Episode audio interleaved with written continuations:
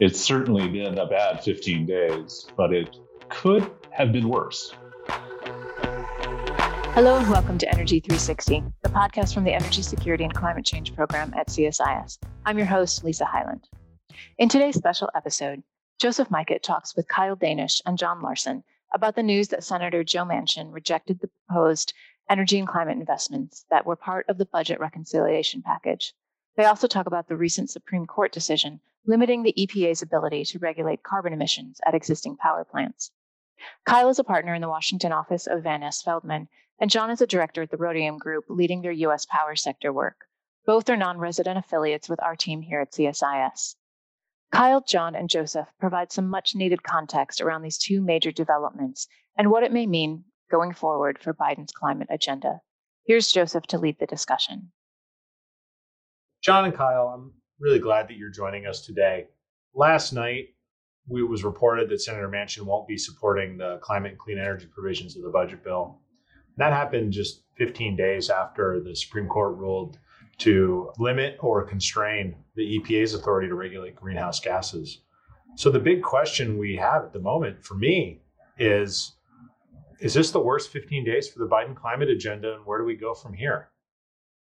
I've got lots of questions for the both of you on, on both those matters, but I'd, I'd love to hear just initial reactions to the news of the last two weeks, maybe starting with John.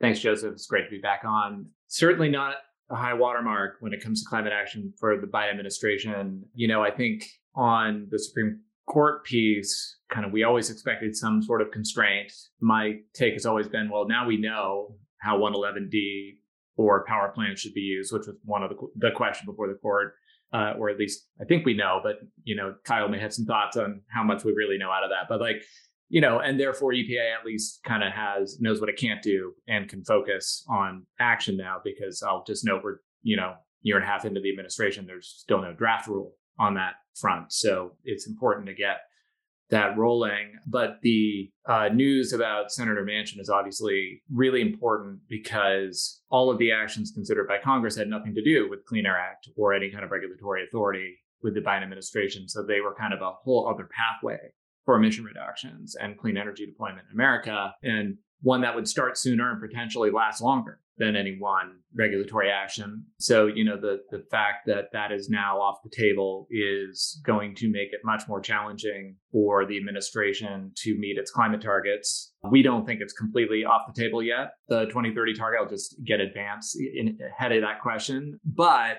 it makes all the other actions that need to happen 10 times more important they're also a little bit more harder to do because some of the benefits of those clean energy investments and tax credits would have made it easier, or at least um, grease the skid, so to speak, on some of the regulatory actions. And so that additional kind of support is now gone, and that's gonna that's gonna make all these actions more important, but also harder to achieve. Well, I, I, I want to dig into the details of that uh, with you in a moment, but um, let's give Kyle a moment to offer any opening thoughts Yes, well, it's, it's good to be with you both. I would say, in answer to your question, Joseph, it's certainly been a bad 15 days, but it could have been worse. Obviously, we have to take Chairman Manchin's uh, word that he's not completely walked away from this package, but is going to wait to see the inflation numbers in August. And, you know, this leaves dwindling time in the congressional hourglass to still do some sort of bill that potentially has these provisions. So I, I guess we have to take him at his word that, that he's not walked away from the table.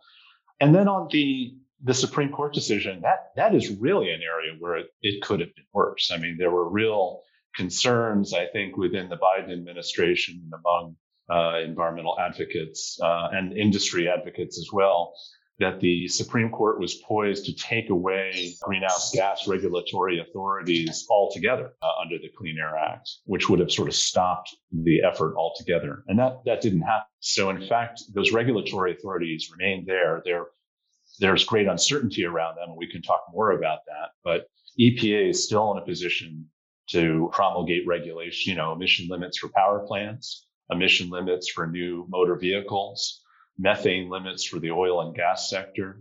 And the, you know, the federal government is still in a position to exercise its procurement power to buy clean energy or low carbon goods. So there, there are still tools that can be wielded here.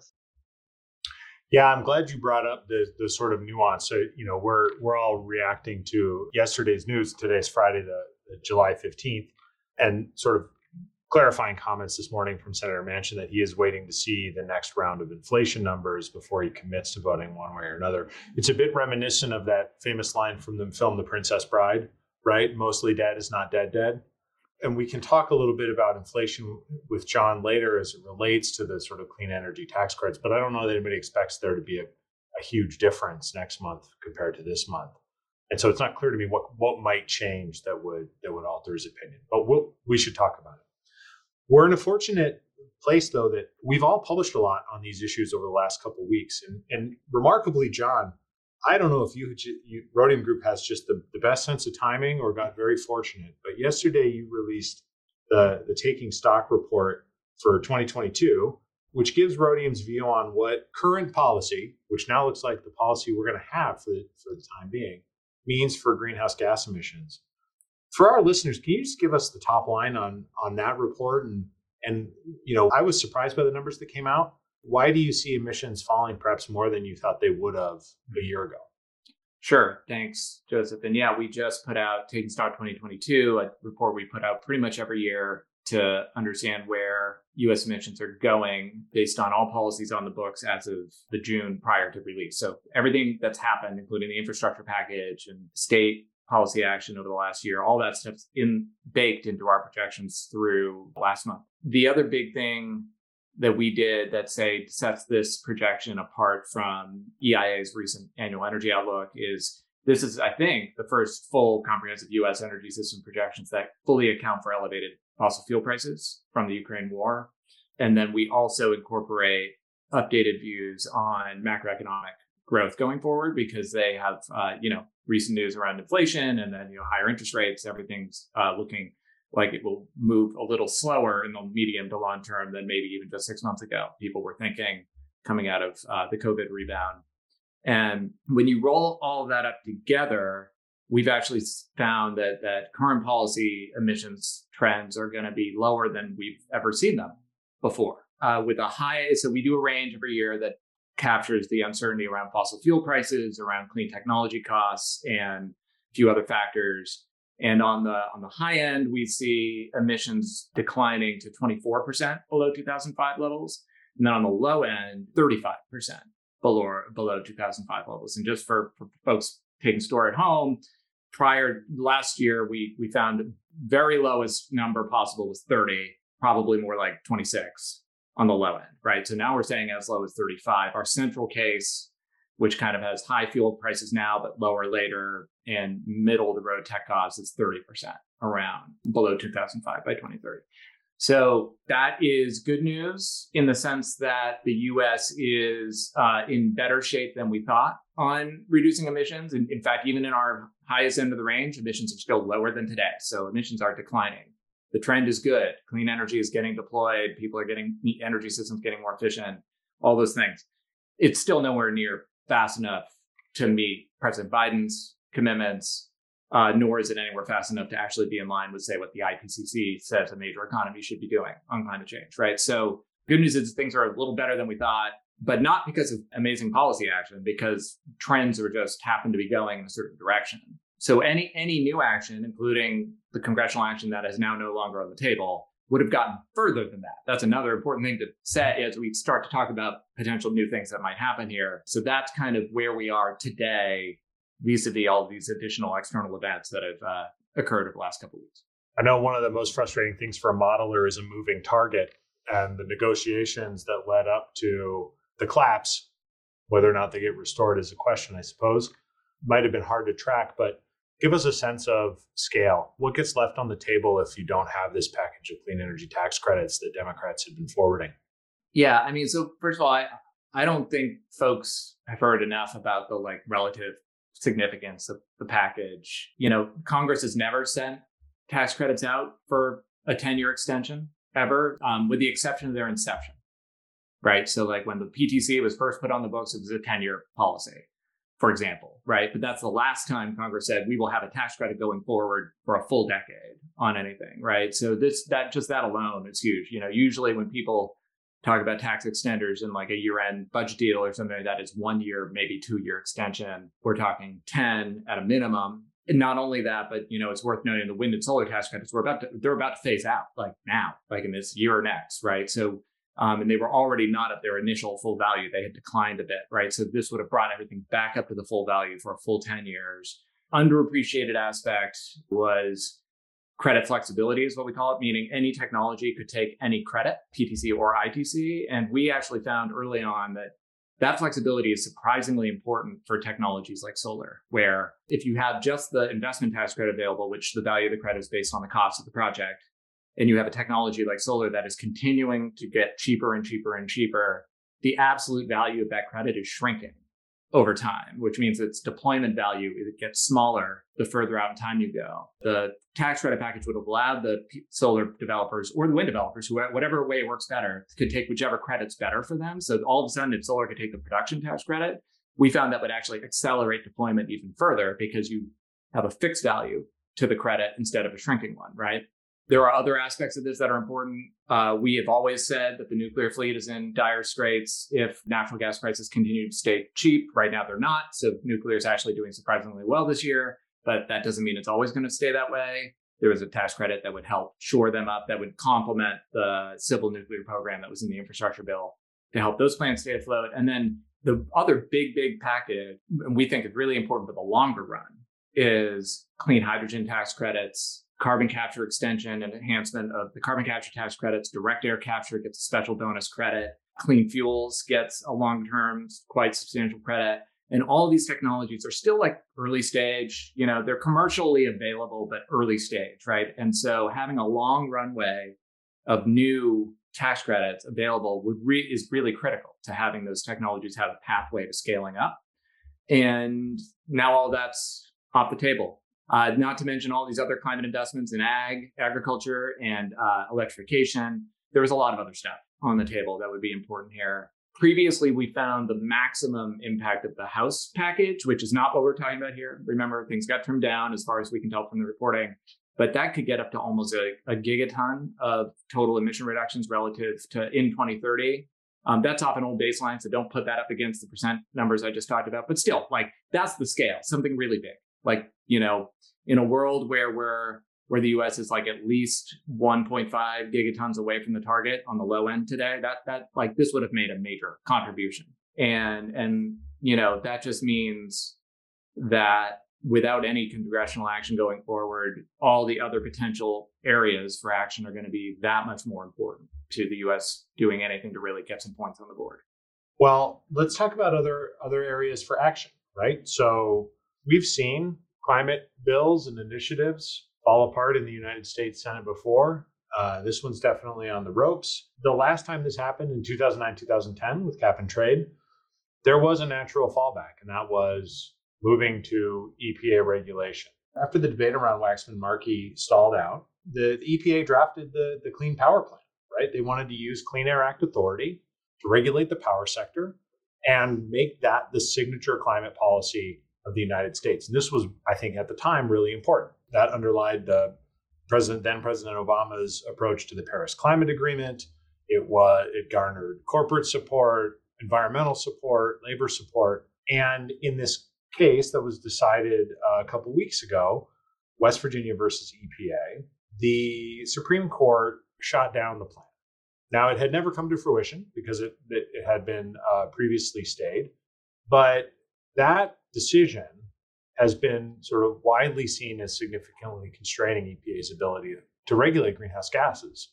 And so I think it's really important for us to think a lot and hear from Kyle how much of a fallback this regulatory approach now is. But Kyle, I also think it would be good for the benefit of our listeners, many of whom come from abroad, to get the sort of the brief but clear description of what the legal issues were at play and and and how the Clean Air Act applies to greenhouse gases, which is you know, is, is a long and, and, and complicated story. Sure, I'll do my best. In the Clean Power Plan rule case that we're talking about here, what was at issue was a rule promulgated by the Environmental Protection Agency that would have set emission limits for existing power plants, fossil fuel fired power plants. It was an exercise of EPA's authority under a particular part of the Clean Air Act, Section 111, uh, Section 111D to be more specific. And Section 111 authorizes, even directs the EPA to set emission limits for classes of major polluters. And the emission limits, in, in setting the emission limits, EPA is supposed to first identify, quote, the best system of emission reduction, unquote, for those facilities. And that having identified that system, it's supposed to use that system as essentially the benchmark for calculating the emission limits.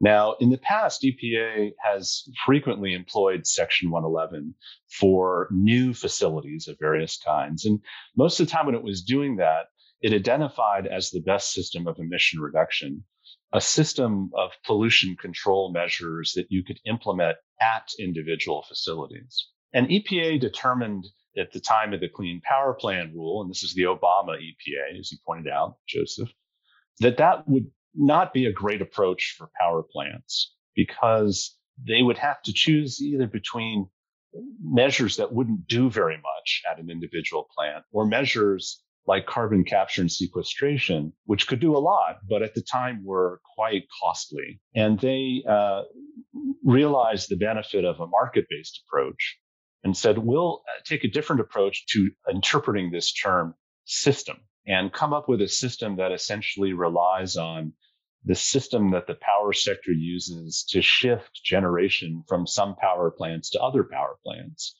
And we will, you know, basically assume that high emitting plants can shift their generation to low or zero emitting plants, primarily through a cap and trade system or similar market based approach.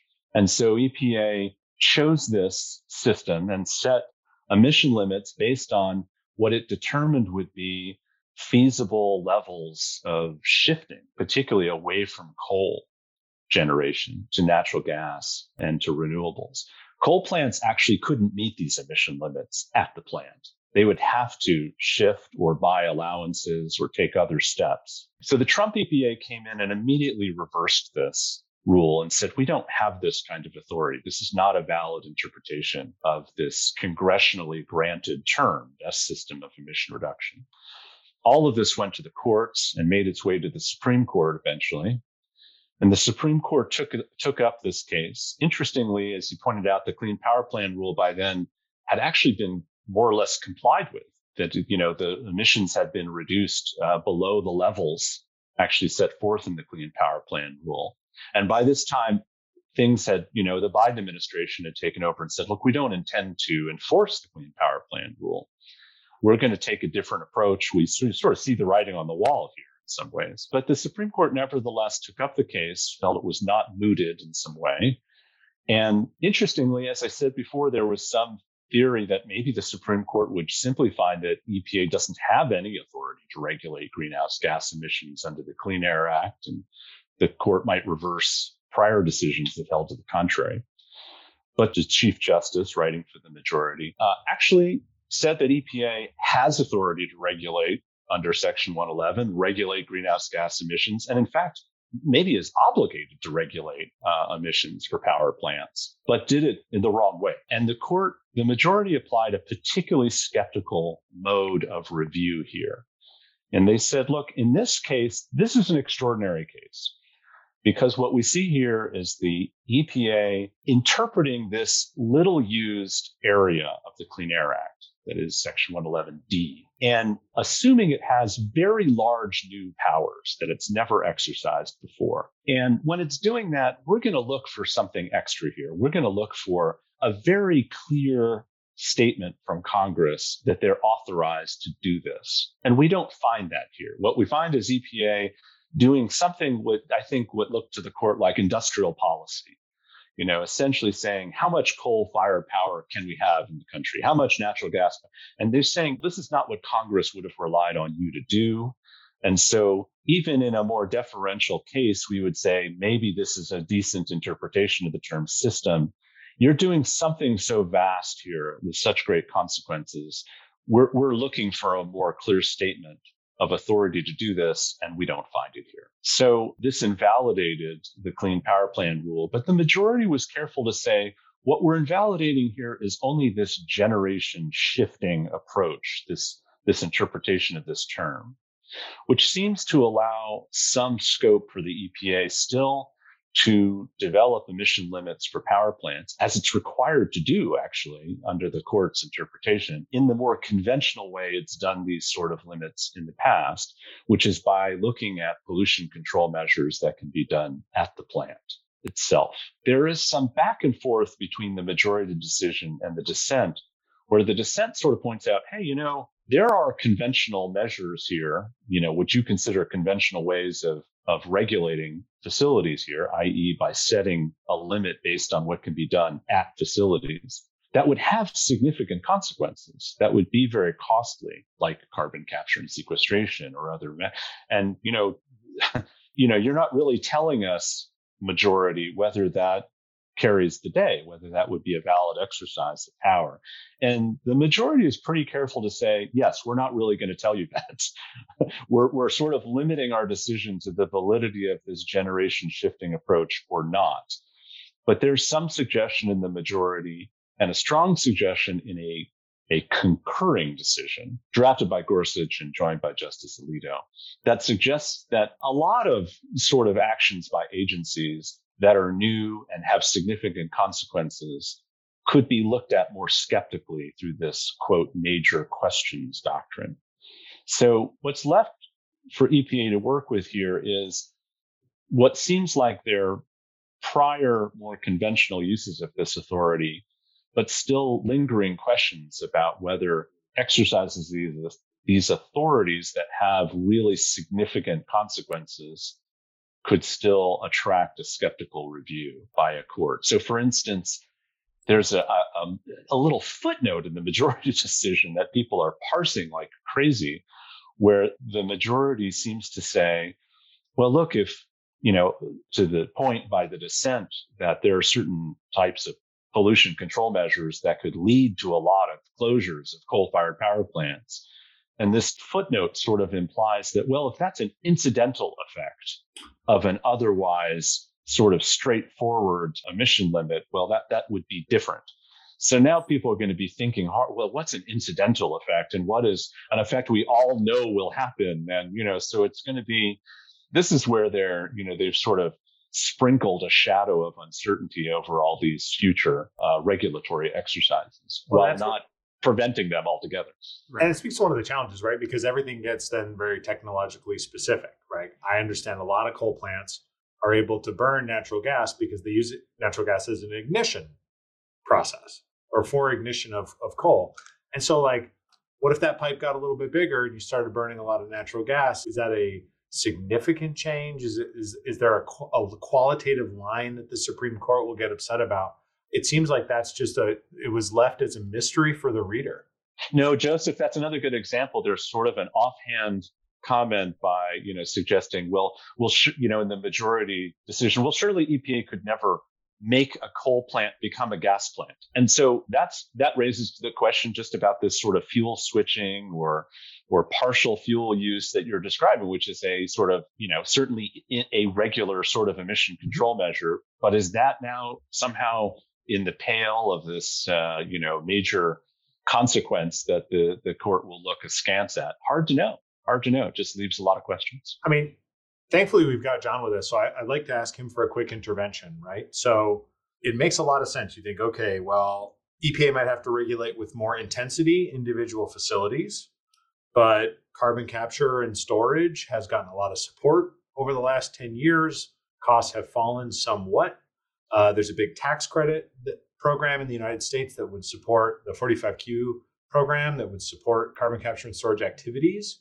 So, you know, from a from an analysis standpoint, John, do you think that there's a lot of there there thinking about EPA writing rules that would require power plants, coal or natural gas, to install and operate carbon capture equipment? And say you decided that you were going to, you know, use a social cost of carbon of $100 The National Petroleum Council says CCS is pretty economical in the 90 to $100 range. Like, is that a plausible route forward from an analyst point of view? It's one of the only routes forward where I think you have a rule that does something. Let's put it that way. That doesn't completely answer your question. I think ultimately EPA will have to go through its its checklist of is this demonstrated? Is it cost effective is it technically fee- you know all, all those magic words in section 111 to determine that. They have looked at carbon capture in the past and have largely and kyle can correct me if i'm overstating this they have largely found the answer is yes to most of it except for the cost point or what they found was there were things that were cheaper hmm. than that that they could do like switching to wind and solar. So now if those other options are off the table because of the court then you kind of and the list is shorter well then does that change their like relative assessment of the opportunities here in an important way? You know i mean carbon capture to me looks a hell of a lot like a sulfur scrubber for so2 or an scr selective catalytic control technology for nox you know like i mean it, it's a thing you bolt onto the plant to control pollution right? Like and so if we're getting back to basics with what the congress told epa to do with the clean air act that carbon capture seems like a fairly attractive technology to for EPA to look at. One point that I think is important for folks to understand around like what to look for in a in an EPA rule, which is people often think about power sector CO2 emissions as a coal problem. That has mostly been where emission reductions have come from, is from reduction coal over time. Uh, if we are trying to get to net zero economy wide by 2050 and decarbonizing electric power sooner than that, we need to be tackling both new and exact existing natural gas this decade in some way. Our take is carbon capture is a relevant control technology for that subset of the fleet as well. I'll also note, and Kyle knows this better than me, but like there are fewer conventional pollutant regulatory pathways that can actually put pressure on existing gas plants. Mm.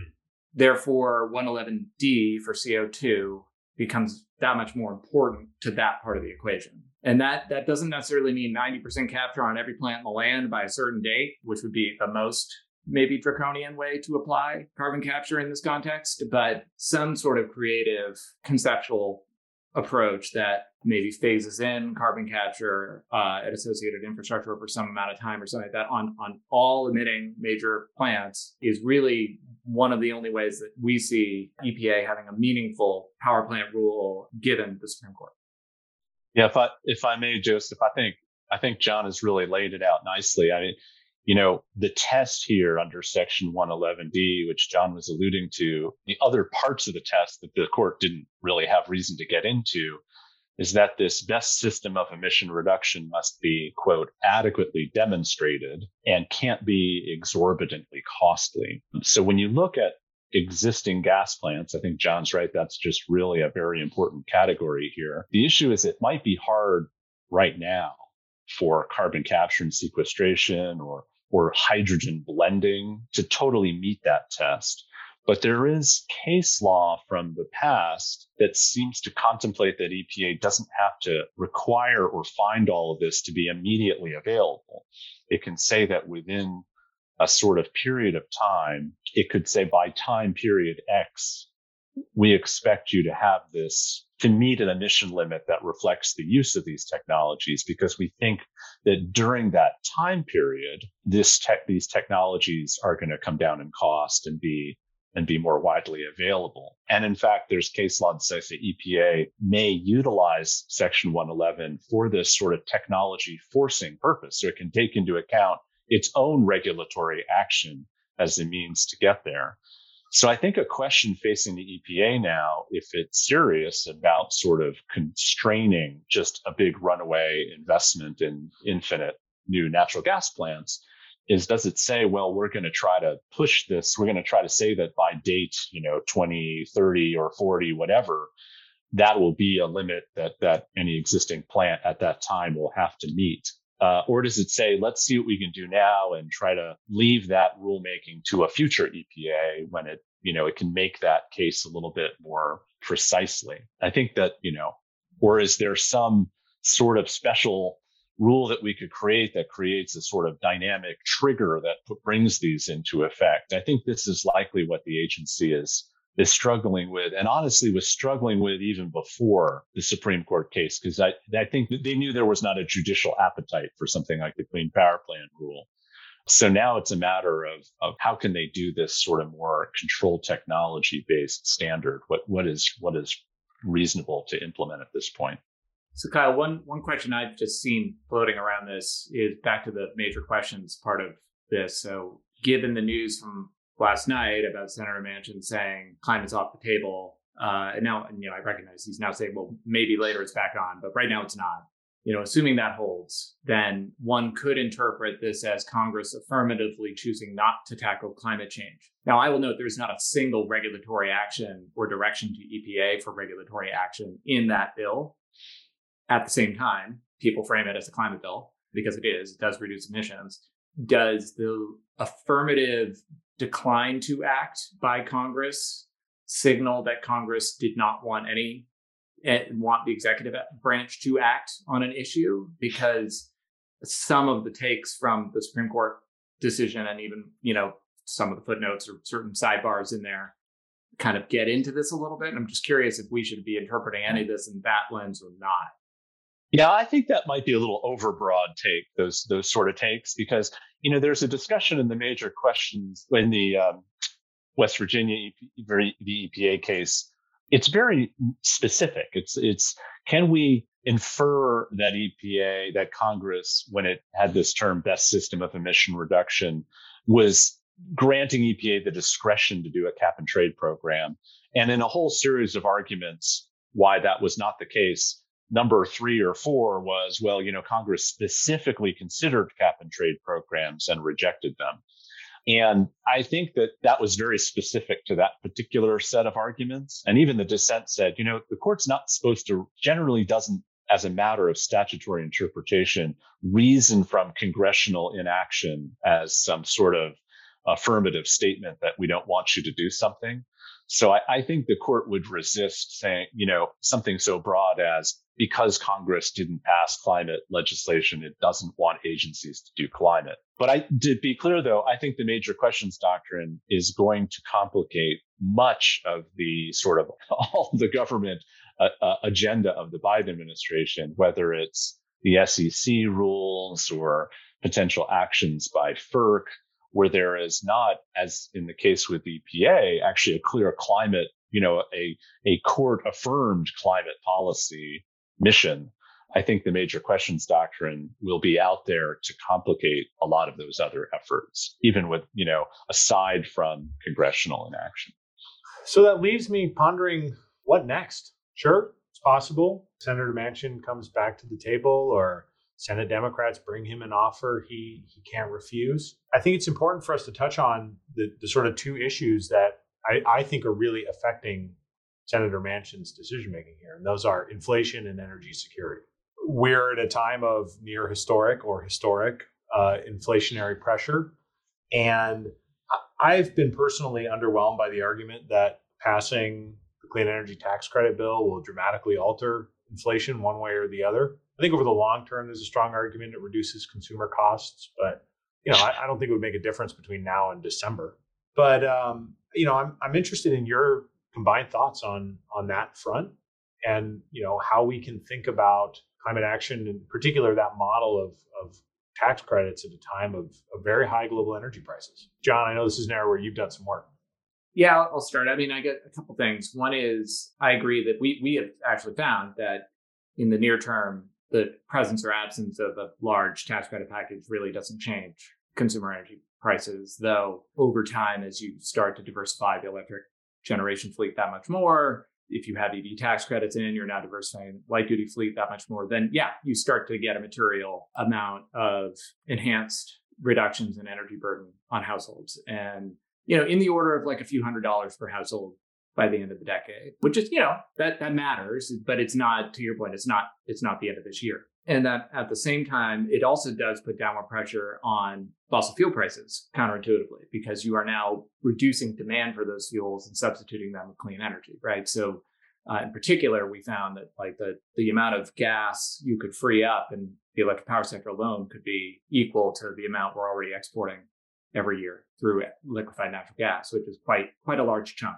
Um, and could put you know put downward pressure on delivered gas prices for everybody over time. So I think that's a key thing. I mean, a, a, a different thing to think about, just tying this back to the regulatory decisions too, is like higher energy prices makes the the even the perceived notion that you will raise these prices even a little that much harder, right? And this has always been a place where EPA regulation costs is always part consumer costs, not not just the cost EPA considers when setting a standard, but like the ultimate flow through down to like you know, mom and pop and kitchen table stuff, it's always been a political factor in almost every rulemaking. Light duty vehicles, uh, you're just going to make cars more expensive. You know, like that's not cool. And it's like, yeah, but we're going to save all these people money on avoided gasoline expenditures. Yeah, but you're making cars more expensive. That's not cool, right? Uh, I remember with the mercury air toxic standards, which was not necessarily a climate rule, but like everybody said, well, your the lights will go out and everyone's going to pay like so much more for electricity because of this rule. Which, by the way, neither of those things are true. And so it just in a high price environment, it makes it harder to take action politically on a regulatory sense. Doesn't mean they should not act or that they won't act. I actually hope, you know, one you mentioned earlier, like the next thing after Waxman-Markey was regulation. I'll just note there was a two year hiatus until Obama got reelected because they were worried about the political optics of climate action through executive uh, regulations and waited until he got safely reinstalled before they pursued those actions, right? I, I do not think if Biden wants to try and meet his climate targets, that he has that luxury here. The, the you know, time, you know, there's seven and a half years before 2030. So you got you got to get moving. Well, and you know, you think about the developments that we've had since it's not the same world that we were in in 2009 to 2012. And one thing that I've had in my mind is that the climate agenda, while we can't leave aside the power sector, has really started to focus on other emission sources, industrial sources, whether you call them hard to abate or must abate, transportation. So Kyle, it'd be interesting to hear your closing thoughts on, you know, can we can we infer anything from the recent decision about how EPA might approach these other source categories if they're stationary, right? And therefore under the same section of the Clean Air Act? Or does the major questions doctrine sort of create challenges even for EPA? Let, let set aside the, the sort of the FERC or Securities Exchange Commission parts. You know, that's interesting, Joseph. I, I actually think that it's very unlikely that the EPA, even in a, well, maybe in a two term Biden administration, would even reach in industrial sources with these sort of emission limits. I think in some ways, with these industrial sources, I think a lot of the action really is through sort of SEC transparency, the, the initiative out of the White House to corral major companies to get them to agree to purchase low carbon goods, and then the procurement by the government itself of those sort of industrial activity, of industrial goods. So it seems like it's I, I don't think there, I don't foresee an, much of an EPA regulatory role there. It seems to be this sort of constellation of other, even sort of non-regulatory policies. And, and by the way, I think there's a sort of note there about the extent to which climate mitigation is just being internalized in a lot of companies, just absent government. In a sense, like a lot of companies are just looking past government policies at this point and instituting these sort of commitments on their own. I mean, I think uh, whether they will bear fruit and whether these sort of commitments are are real and whether they can be tracked and whether you know, I think are all good questions. But I think I'm I'll be interested to see just how durable these sort of commitments are in the absence of certain and reliable governmental policy, because I think that's sort of the world we're moving into.